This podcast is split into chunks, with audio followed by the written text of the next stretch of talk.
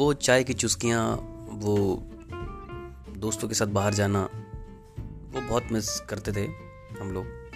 और वो कभी कभार रात के टाइम पर मतलब स्पेशल वॉक ऑफ़िस के बाहर, वो बहुत मिस करते हैं। ये सब चीज़ें मिस करते करते अब कहाँ मिलता है ये चीज़? और फिर सो यही सब बातें हम डिस्कस करने वाले हैं इस टॉपिक में, जो कि है नौकरी। और कोविड के टाइम पर नौकरी कैसे बदल गई? क्या कारण था? कैसे कैसे ये आगे बदलेगी? और ये दुनिया पहले जैसी थी, वैसे रहेगी कि नहीं रहेगी?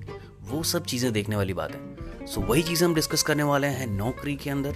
सो आप लोग स्टे ट्यून और इसको ज़रूर सुनिएगा। क्योंकि ये चीज़ें बहुत इंपॉर्टेंट है मेरे लिए, आपके लिए, सभी के लिए, क्योंकि किसी ना किसी के साथ ये चीज़ ज़रूर हुई है। Stay tune